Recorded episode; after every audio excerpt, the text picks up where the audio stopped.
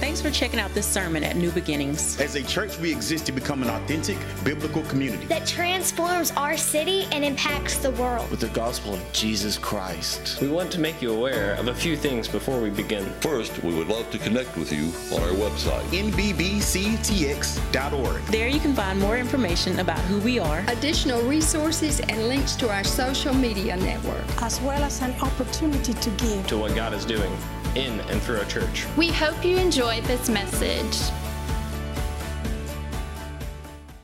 All right, well, good morning to all of you. It's great to see you here, and uh, we are in week two of the Passion series, this Passion Week series. We're studying the events of Jesus leading up to uh, his death on a cross. And I want to remind you where we started last week uh, was Jesus in Mark chapter 11 uh, with the triumphal entry into Jerusalem. And we see Jesus riding in on an untamed colt, this untamed donkey.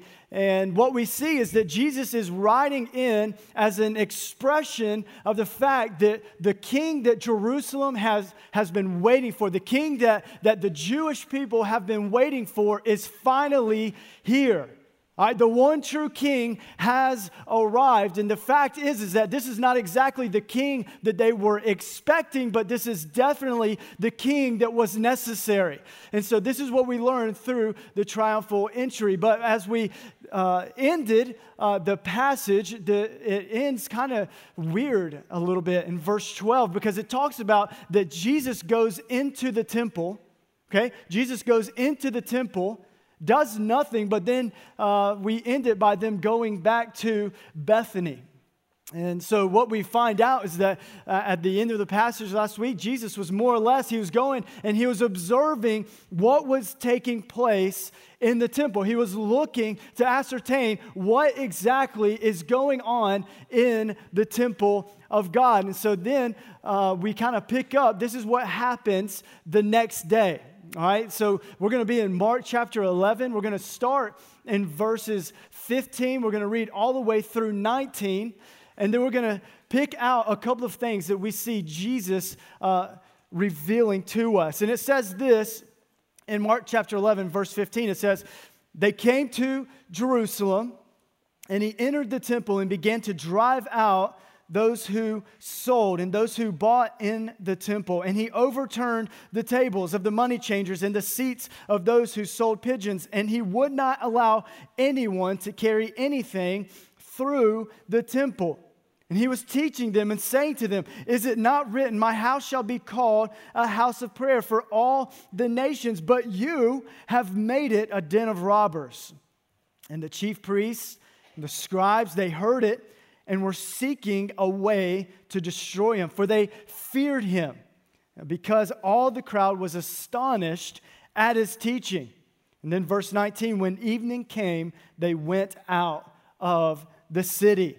All right, so what we see uh, that is very interesting to me is that this uh, this passage, this uh, event of Jesus coming into, sweeping through uh, the temple, wreaking havoc on all of the temple, is sandwiched right in between a story or a parable about a fig tree. You see, when they were going toward the temple, Jesus and his disciples, they were, they were walking toward the temple, and we read in verses 12 and 14 that, that Jesus was hungry.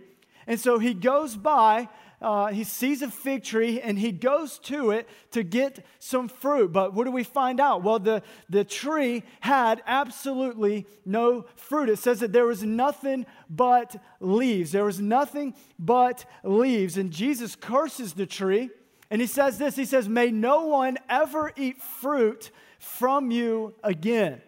All right, so this is what Jesus is go- doing. They, they go uh, from there, they go into the temple, and they, at the end of the passage, we see that, the, uh, that Jesus and his disciples, they're, they're walking, and in verses, um, let's see, it'd be 20 through 22. And they, Peter looks at the fig tree and he says, Hey, Jesus, look at the fig tree that you cursed. Look, it has withered from its roots. From the roots up, this tree that you have cursed is withered. And this is the only destructive miracle that we see in the Gospels.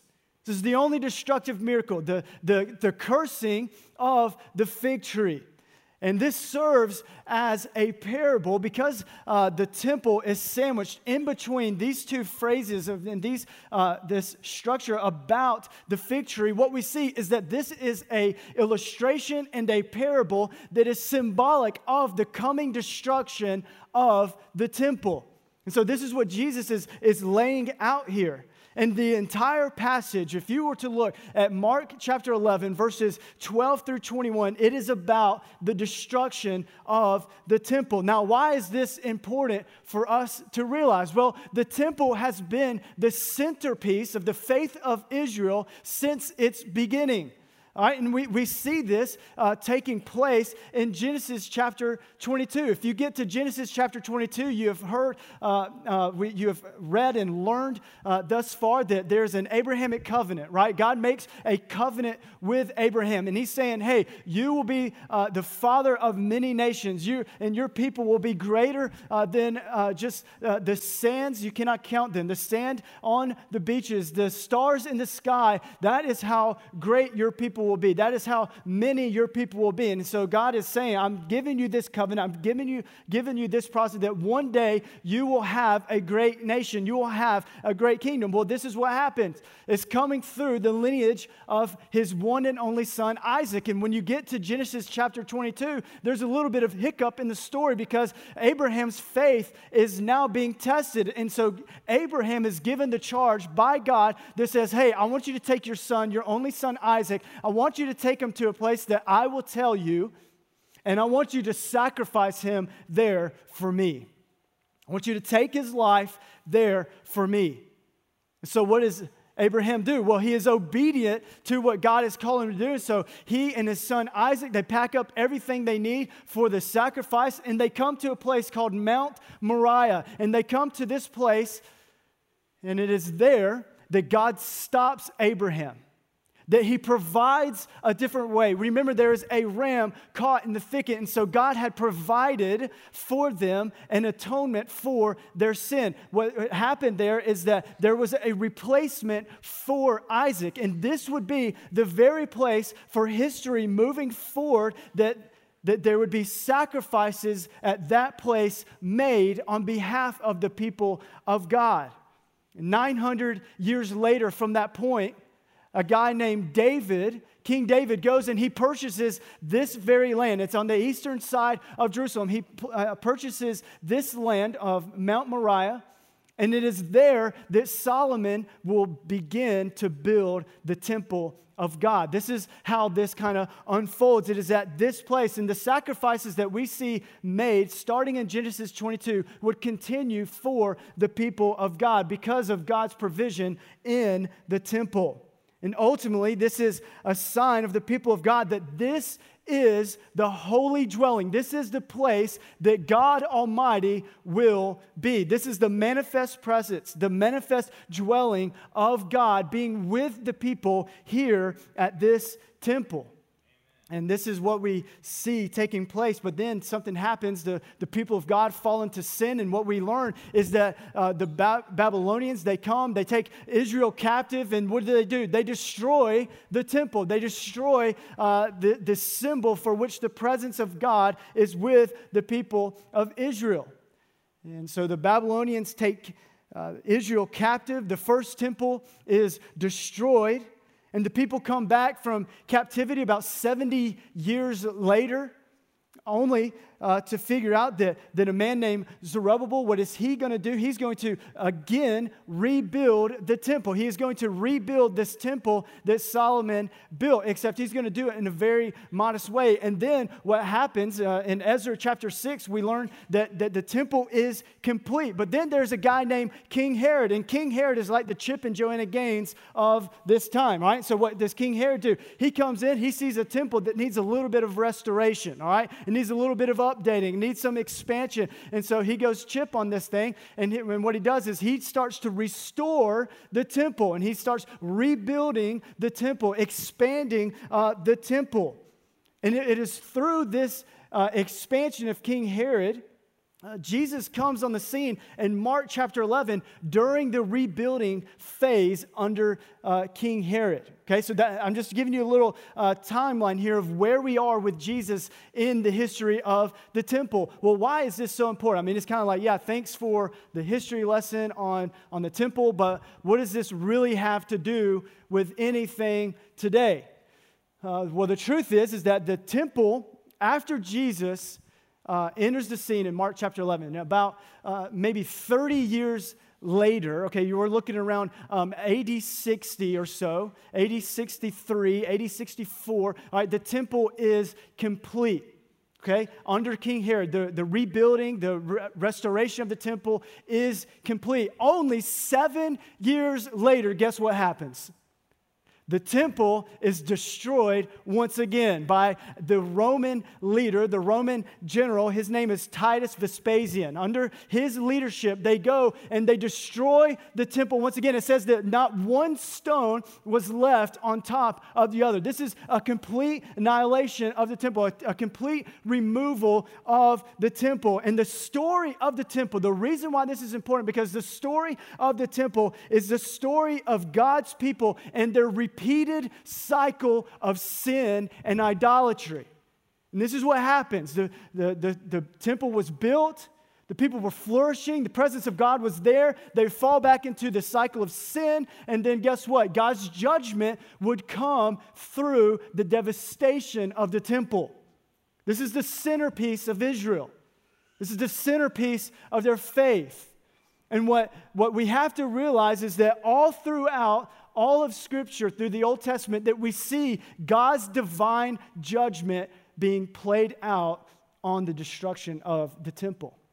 God used the Babylonians, God used uh, uh, the Roman leaders. He used this to express divine judgment. He, he used this to express a cleansing of God's people, a purging of sin. And once again, what we learned last week is that, that this was not the king that the people expected, right? This was the king that the people needed. So, what we have to remember is that because Jesus is the king that we need, not what, what the people expected, we must remember that this was not an issue with Rome. This is not a Roman issue. You, you think the Roman government could stop Jesus? No. You, you think that this was the issue. This is not the issue. This is not a social issue. I, am sure that, that Jesus, when he was walking through Jerusalem, he saw plenty of things that needed change. He, he saw plenty of things that needed to be made great again. Wait, nope, that's not it. All right, but he saw plenty of things that probably needed to change with their foreign policy, right? He, he saw plenty of things that needed to change, but the issue was not with Rome. God, uh, Jesus, in this moment, he is not concerned about the people's relationship with Rome. He is concerned about the people's relationship with God Almighty. And this is what we see being played out. The issue is the lack of holiness in the people of God. That's why we are talking about today the pursuit of holiness, because that was the issue. That is the issue. The point is that Jesus has not come, he did not come to restore political stability in Rome. He came to restore holiness in the people of God. And so, as we study this passage, we're going to see four specific things that, that Jesus reveals to us through the passage. The first thing is this Jesus reveals the corruption of the temple. All right, Jesus reveals the corruption of the temple. Look back with me in verse 15. It says, He entered the temple, and what did he do? He began to drive out those who sold, those who bought in the temple. He overturned tables of the money changers, the seats of those who sold pigeons. All right, so this is the scene that we kind of come to in the temple with Jesus. This is a scene that he has come to just wreak havoc on the temple and the people who are there. And Jesus enters this temple, this 35 acre area. Okay, this is the, the 35 acre, it is the outer court of the Gentiles. And so you had these outer courts, you had the inner courts, and then it was leading up to the Holy of Holies, okay? And so the closer you got, the closer you were to the presence of the Almighty, okay? That's how the temple worked. But so Jesus was here in this 35 acre, keep in mind, this is not just some small temple. Okay? You have to remember that. Just the outer courts we see is, was 35 acres, all right? So that's a pretty good uh, horse farm, you know what I mean? And so this is what Jesus walks into. And it's kind of strange to think and, and to realize, man, how did, how did Jesus do this? How, how was he in such a massive area? How does he drive the people out? How does he kick over the stools of, of the people selling the pigeons? How does he uh, turn over the tables of the, the money exchangers and, and, and all of these things, right? How does he do this? And it kind of reminds me of a story back when I was in middle school. I was in seventh grade, all right? Seventh grade, I was in math class, all right? It was, uh, I don't even know what it was, some type of algebra. Who knows, all right? But here's what was happening. That day, we walk in, and guess what we found out? Our teacher was gone, and we had a substitute teacher. All right? And so, for a mischievous punk like myself at the time, uh, this is what that said to me game on all right this is about to be fun i mean there's no reason to even even think about doing work i mean this, this substitute she i mean she don't care you know i mean this is kind of like a free day in math class anybody ever been there I'm the only hoodlum? Uh, me and you. Good. All right. So, uh, all right, I had a uh, bouncy ball in my pocket. I was very mature for my age. And, um, and, and I, I thought to myself, I was like, man, I wonder how many times I can throw this bouncy ball against the wall and catch it before that lady sees me. All right? Well, guess what? That turned into a little bit of classroom Olympics, all right? And so uh, by this time, my buddy, man, he started doing it, okay? So I would throw one, pass it, he would throw one, then we started throwing it to each other, and man, it was just a great time, all right? And so finally, things just got way out of hand, all right? Somebody hit the teacher. Uh, it wasn't me, most likely, but I think it was. Um, but but the, the substitute teacher just came off the rails. I mean, she already told us to stop. And uh, I would love to say that this was before Jesus, but um, it wasn't, unfortunately. But she just got super frustrated. I, mean, she was just so frustrated. She took her hand, she slammed it down on the desk, like, wham! And she said, That is it. I mean, she was yelling. I know everybody on the hallway heard. And I was just thinking, please don't laugh in this moment, right? Because you, I don't know why you always want to do that when you're getting in trouble. You just want to giggle, right? Well, then she says, That is it. She, she goes out the door and she comes back in with our football coach. Right. this is not good. This is not good. This is, this is a, uh, a man of, of men, okay? This guy was old, but still somehow farm strong. You know what I'm talking about? He doesn't lift weights, but he can sling a cow, I promise you. All right? And, and this is the thing. And, and he comes in and he slams the door open and he just begins to yell at anyone and everyone. He does. He turns over a desk. You know the little desk? I mean, one just went flying. I think it hit a small child. I don't know what happened. I kind of blacked out in this moment. A chair went down and he looked straight at me. He makes eye contact with me. And I literally almost wet myself. And he said, he said, you come with me. And what did I do? I said, Yes, sir. I got up and I just went, whatever he was doing. It was like a, a cow going to the slaughterhouse, right? And, and then he says, Anybody who was with this guy, you get up and come with him. Well, guess what my friends did? They just sat there. All right? So you either had a coward, all right, get onto the coward or be the snitch. And so I'm just in the, I'm just like, fine, I was just me, whatever. And so I go, and man, it was not good. All right. I got, I had to do wall, sit on the wall, y'all know what I'm talking about? And uh, man, my legs were burning. I know that's illegal nowadays. I had to do push-ups and just all these things, right? Okay, this guy had a way of demanding a room. Okay, this guy had, had the authority to demand your attention without, without any, any case of no one hearing. You know what I mean? Well, this is exactly the case with Jesus.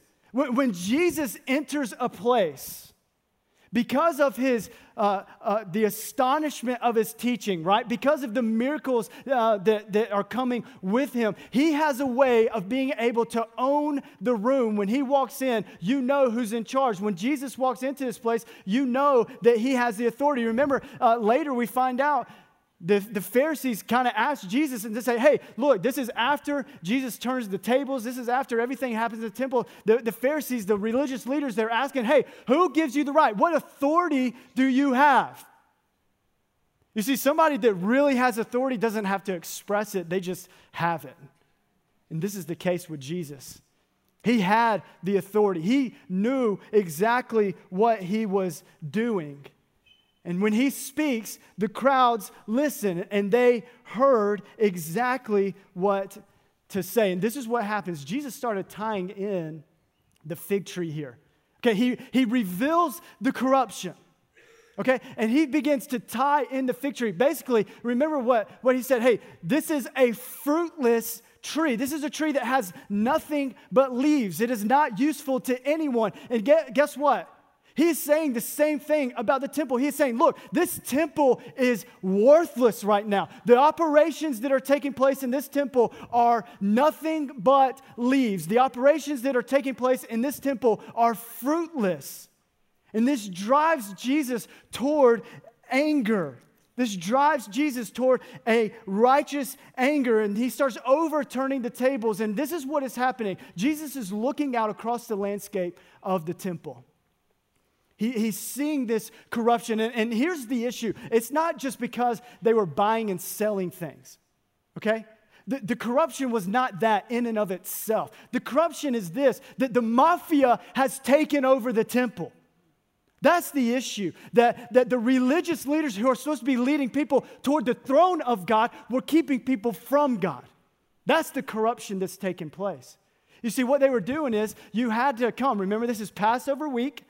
Okay, so you have millions of people, estimated about two and a half million, 2.75, some estimate, 2.75 million people, and they're coming, they're traveling from all over. They're coming from far and distant places, and they're coming to the center of Jerusalem, the temple where they're supposed to come and make their sacrifices. And so they would bring an animal with them. Well, what type of animal is it supposed to be? It's supposed to be a perfect animal, right? One who is spotless, one who is clean. And they would bring this animal, and before they could sacrifice it, it would have to be approved by the priest. It'd have to be approved by the religious leaders. And so the religious leaders had the power to say, uh, no, that one's not good enough. Yeah, sure, I'll give my stamp on that one. And so they needed the stamp of approval. Well, guess what? If they didn't get the stamp of approval, what were they going to do? Were they going to travel all the way back in hopes of making it back. No, all right? You don't just get on a Delta flight and hope to make it back with your spotless calf, okay? That's not how this thing works. They're journeying for days.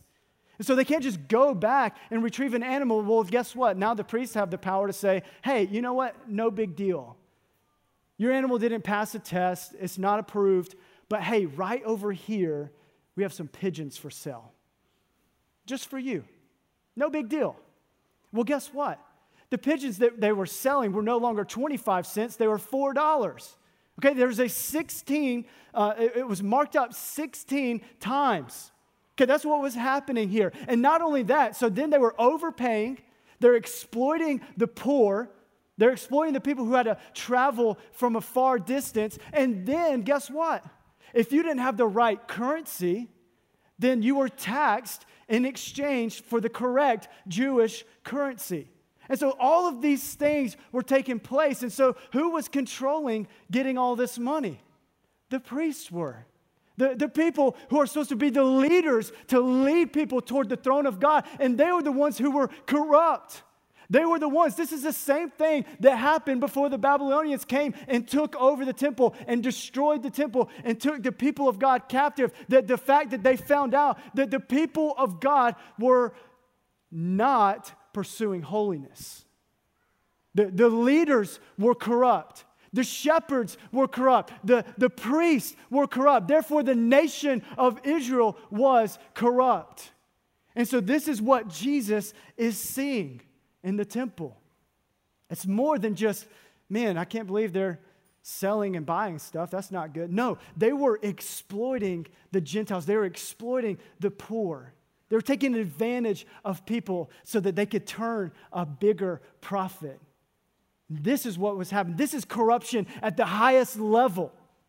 This is why I say that the mafia has taken over the temple of God. And no regard for the work of God. And then, so Jesus, he sees this corruption. And then as he, he, he continues to, to look and, and he's visualizing what all is still happening.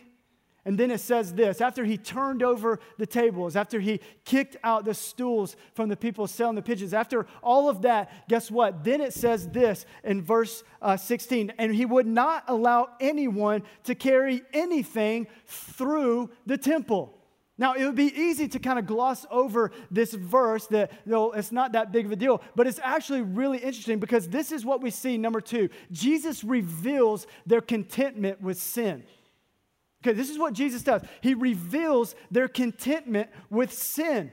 And when it says that Jesus was stopping them from going through uh, the temple, it, it's a little bit more than just cutting someone off uh, from their travel plans. All right, so how many of you, by show of hands, okay, don't leave me hanging up here. All right, but how many of you uh, have ever been to a flea market? Anybody? Yeah, look, we're in East Texas, all right? Georgia is not that much different from East Texas, all right? That's why I feel at home here, okay? But here's the truth. Here's the truth. Uh, flea markets are very interesting to me. I used to love, I have uh, memories every uh, weekend. We, sometimes my family would get up on Saturday mornings and we would go to a flea market, all right? We were high class, all right? And uh, this is, and, and I would love it though, because it's the only place that you could buy a jigsaw, fine china for your china cabinet, an ant farm, and a hermit crab all in one place. All right, you could do all these things right there at a flea market. It's incredible. All right. But here's what is interesting. See, most flea markets, they're kind of set up in a square, right? And then you have vendors all throughout the market. Well, what's so interesting to me is that, man, these people would come and set up shop only for a couple days, then they would go to the next, and then they would just kind of travel around. And meanwhile, traveling with all of their inventory, all right? All of their inventory. Their entire shop was in their vehicle somehow. Right? And it's like, I, I, don't know really what's happening. It's like Mary Poppins' purse. Things just keep coming out of it. You know what I mean? And but things would just keep coming out of people's trunks. Like, man, how did they fit that entire china cabinet in the trunk of their car? I mean, it's just incredible the creativity that it took to just come in and out. But but but here's what would happen. At the end of the day, when they're shutting down the market, what would happen? Well, everybody would start packing up all of their stuff, right? And they had two options. You could either go around the flea market like you're supposed to, to go to your vehicle and get everything packed up so you could go home uh, for the rest of the weekend, or you could do what most people did and you just go straight through the flea market where all the customers, everybody are at, and then you just have this uh, chaotic exchange of people going back and forth, carrying things. I mean, it was just super chaotic. Well, guess what? That's exactly what was happening in the temple. Now, please don't misunderstand. I'm not comparing the temple of God to a flea market, but, but the same premise is happening. I mean, you think about it, at the, at the end of the day, the, the vendors were, were packing up shop.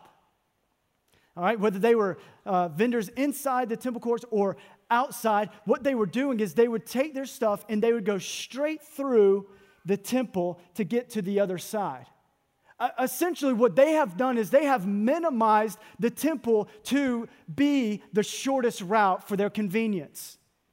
You see what's taking place here. They, they have a higher regard for personal convenience than they do for personal holiness. And this is what Jesus is getting irate about. This is what Jesus is frustrated about is that the people of God, when you go into the temple, you are to remember that this is the dwelling place of the Almighty. It's not just your shortcut. This is where you come to encounter the presence of God. This is not your shortcut. You see, it's almost like they needed to be reminded in this moment of Psalm chapter 24 that says, Who can ascend the hill of the Lord? Like, like who can do that? Who can, who can stand in this holy place? The psalmist is saying that no one deserves to be uh, in the holy place of God. No one deserves to ascend the hill of God. You don't deserve these things. And it's a reminder that Jesus here is saying, Look, you are entering the presence of God. This is not just something for your personal convenience. And from the very beginning of the temple uh, of God, when it was dedicated, Solomon is standing before the people. And he, he's, he's standing there and he says this in, in 1 Kings chapter 8. He says, uh, O Lord, God of Israel, there is no God like you. Neither heaven above or, or earth beneath keeping covenant and showing steadfast love to your servants who walk before you with all their heart. What is Solomon saying? Okay, look, first of all, before I talk about the temple, before this dedication takes place, I need to remind you of one thing there is no one like you, God. There is no one above you. There is no one who is like you. There is nobody who can even come near to you. No one is worthy of your presence. And then it goes down in verse 27, he says, But will God indeed dwell on the earth? It's almost as if Solomon is just astonished and blown away in this moment. He's saying, God, will you seriously dwell on earth? Like with, with us? Will you dwell on earth? He, he, he says, But behold, heaven and the highest heaven cannot contain you. How much less this house that I have built? See the magnitude of what Solomon is talking about here? He's saying this isn't just this isn't just a place that we have built. It's not just the, uh, a temple that we have um, erected on behalf of God. That's not what this is. This is the dwelling place of the Almighty God. And He's saying, we don't deserve this. This is what Solomon's saying. We don't deserve to have your presence. We don't deserve to even be near to you. But God, you have looked at the temple, you have created it, you have designed it so that you may dwell among your people. This is what is happening. And the people had become so enslaved to their routine that they were unaware of the presence of God. Do you think that you and I could be guilty of the same thing? That we are so enslaved to our everyday life that we are numb to the movement of God around us. I mean, let's be honest. There, there are some times that I am guilty of this, that I am so guilty in my routine of church that I could be numb, if even to the point that if God was trying to speak to me through a burning bush, I may would miss it.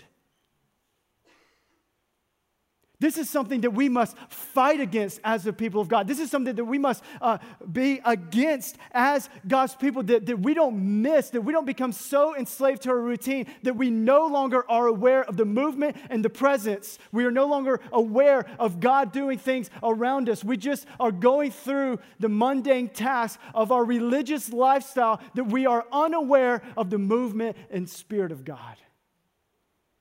What a scary and dangerous place to be. Could it be that just out of routine and convenience, that we're just simply gathered here right now?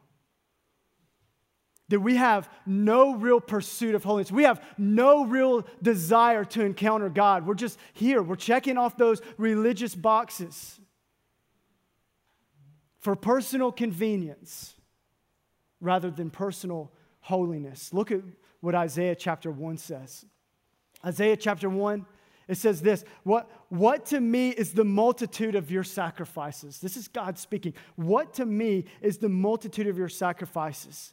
I have had enough of burnt offerings of rams and the fat of well fed beasts. I do not delight in the blood of bulls or of lambs or of goats. When you come to appear before me, who has required of you this trampling of my courts? You see what God is doing here? He says this in verse 13 bring no more vain offerings. God is saying, stop bringing these things to me. Your new moons and your appointed feasts, my soul hates. They have become a burden to me. I am weary of bearing them. This is to the people of God. God is addressing his people who have become routine in their offerings. They've become routine in their sacrifices. They've become routine in their trampling of the courts of God. They've become routine in the things of God. This is exactly what is happening. And so here, this, this begs the question should we be routine in our gathering of worship? Yes. Should we be routine in going to life group? Yes. Should we be routine in, the, in, uh, in giving of our tithes and offerings? Yes. All of these things are good. It is, it is good to have a habit of, of going to church. It is good. These things are good uh, to us. But guess what? Not at the expense of holiness. You see, as we pursue holiness of, as the people of God, guess what comes out of that? A desire to be in the house of worship, to desire to be in worship, to desire to give of our tithes and offerings, not the other way around. See, it's religious and it is legalism to say you have to be in church every week. It is religious and it is legalism to say you have to be in life group. It is religious and it is uh, legalism to say you have to tithe 10%. You have to give of your tithes and offerings. You have to do these things. That is religion and that is legalism. And guess what? God is not impressed with your church attendance.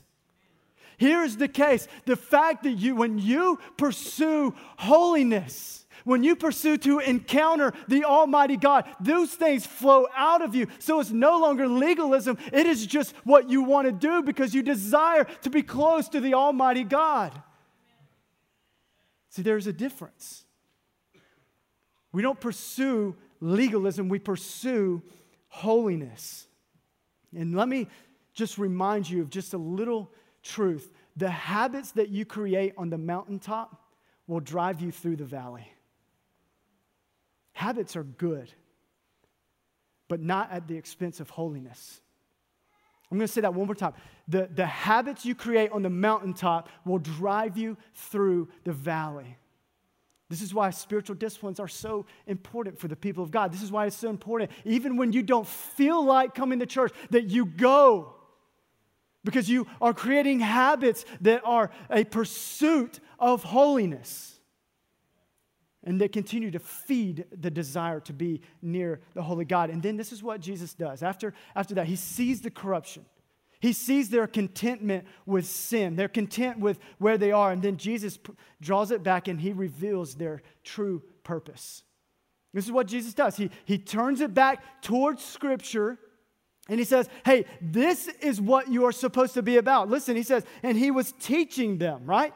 And, and saying to them, Is it not written, My house should be called a house of prayer for all the nations? What have you done? But you have made it a den of robbers. You have made it a den of robbers. And what Jesus is doing, he is quoting from two Old Testament passages here. He's quoting from Isaiah 56 and Jeremiah 7. And he's quoting this with no mistake. Listen to what verse 7 says of Isaiah 56. It says, These I will bring to my holy mountain and make them joyful in my house of prayer. Their burnt offerings and their sacrifice will be accepted on my altar. Who is Jesus talking about right here? Excuse me, who's God talking about? Who is God talking about in this passage of Isaiah 56? Well, he's talking about the Gentiles, right? And who is a Gentile? A Gentile is anyone who is not Jew. Okay? So a Gentile is anyone who is outside of the fold of God. A Gentile is anyone who is outside of the promise and inheritance of God. And so what he is saying is that you are supposed to create a temple for them. You see what he says? We're, we're supposed to be a house of prayer for who? Mark says it here. Matthew leaves it out, but Mark says, for all nations, for all people, so that those who surround the great city of, of Israel, for the nation of Israel, those who, who surround you, they will know that my hand is upon you. You see the purpose here. He's drawing them back toward the purpose, but look at what verse 6 says. All right, verse 6 says, And the foreigners, Okay, talking about the Gentiles, though, who are outside the fold of God, the foreigners who joined themselves to the Lord to minister to Him, to love the name of the Lord and to be his servants. Everyone who keeps the Sabbath and does not profane it and holds fast my covenant. Listen, he says that this shall be a house of prayer for all nations. God has made us to be a people. What, what Jesus is reminding them of is that God has made you a people that should be the city on a hill. You're, you're, supposed to be on behalf of the nations around you. You're supposed to be set apart for the purpose of others knowing who God is. That, that they will look at the temple, they will see the temple, and they will understand in a greater way the magnitude, the holiness, the graciousness, and the mercies of God even more. They will look at you as a people being set apart who are pursuing holiness. He's saying, Look, when they look at you, they're not going to just look and see who you are, but they're going to look and they're going to understand who I am because of you. He said, You have missed the purpose. And in fact, you are exploiting the Gentiles. You're keeping the Gentiles out. The reason why they set up in the outer courts of, of the Gentiles is because that's just the, the, the place that, that would fit them. But guess what they were doing? They were keeping the Gentiles from worship. They were exploiting those who were not in the fold of God. And this is the exact opposite of what we are to do as the people of God. We are to be a people that is set apart so that others will know who Jesus is. Charles Spurgeon said this He said, In proportion as a church is holy, in that proportion will its testimony for Christ be powerful. See, our holiness is not just for our sake, but for the people surrounding us. It's for those who do not know God. It's for the people who are apart, who are far from God. And then through this, the last thing it says that Jesus reveals their need for purity. See, this is what Jesus does. He reveals their need for purity. And this is what Psalm 119 says. You say, well, well how, how am I supposed to do this? Like, how am I supposed to pursue holiness in my life? Listen to Psalm 119. It says, How can a young man keep his way pure? Look, the psalmist is asking the same question. He's saying, How am I supposed to be doing this? How am I supposed to be keeping my way pure? How am I supposed to walk in purity? And he's not just talking about just a, uh, a, a simple type of purity here. He's saying, How am I to walk in righteousness as you require, O Lord? And he gives the answer. He says, by guarding it according to your word. Guarding it according to your word. You want to pursue holiness? in your life, you want to pursue holiness in your life, then get into God's Word. Uh, the intake of God's Word is the only thing that we have. The intake of God's Word. But then he goes on, he says, With my whole heart I seek you. You see, Jesus went to the centerpiece of God's people. And what did he do? He began to root out evil. He began to drive out corruption. He began to, to show the sins of the people. He began to show, hey, this is what it looks like to be a follower of God. This is lo- what it looks like to be a holy people. This is what it looks like. And basically, what Jesus is saying is that your life should be a reflection of the holiness of God. But see, in the New Testament, there is a significant paradigm shift that takes place. Right? Paul talks about this. In 1 Corinthians chapter 6, we see this. We see that, do you not know? This is what Paul is saying. Do you not know that your body is a temple of the Holy Spirit within you? It's almost like Paul is like, guys, do you not know what has happened? Do you not realize what Christ has done for you? He's saying there's no longer a temple that we have to go to. There's no longer a temple that we have to go so that we can experience the manifest presence of God. You are now the temple of God. You, as the people of God, you are now the dwelling place. The fact that God Himself, that God Himself would look at you and would look at me and say, you know what, that is a suitable dwelling place for me to live. How astonishing is that? How astonishing is it that now we no longer have to go to a temple to experience and encounter God, but rather we can do it where we are because we now are the temple. And so, what does this mean? It means that everything has changed for us. Everything changes when Jesus died on the cross. Everything changed when he rose from the grave. He didn't just rise from a grave just to show a cool miracle. He rose from the grave because he had overcome, he had defeated sin, he has defeated death. And guess what? He has made a way for you to become that rightful place for God to set his life in yours. This is what Jesus did for you. See, this is Tuesday.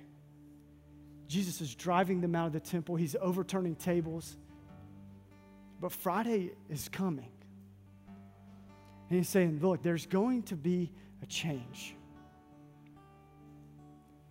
This is no longer going to be needed because the, the temple that God is going to raise up, the, the temple that God is going to build to show the nations of his glory, to show the magnitude of His holiness, to show the expression of His mercy. The temple is now going to be built in His people. So, you, as a follower of Jesus, this is your life. This is why Paul talks about in Romans that you are to be a living sacrifice unto the Lord because you are the place now. There's not a temple to go and make a sacrifice. You are now the place of sacrifice, and it is your life that you are going to sacrifice daily. You are going to die to yourself so that you may live on behalf of others, that the nations may know who I am. They will know the greatness of God because of the temple in you that I am building. This is what Jesus has done for us.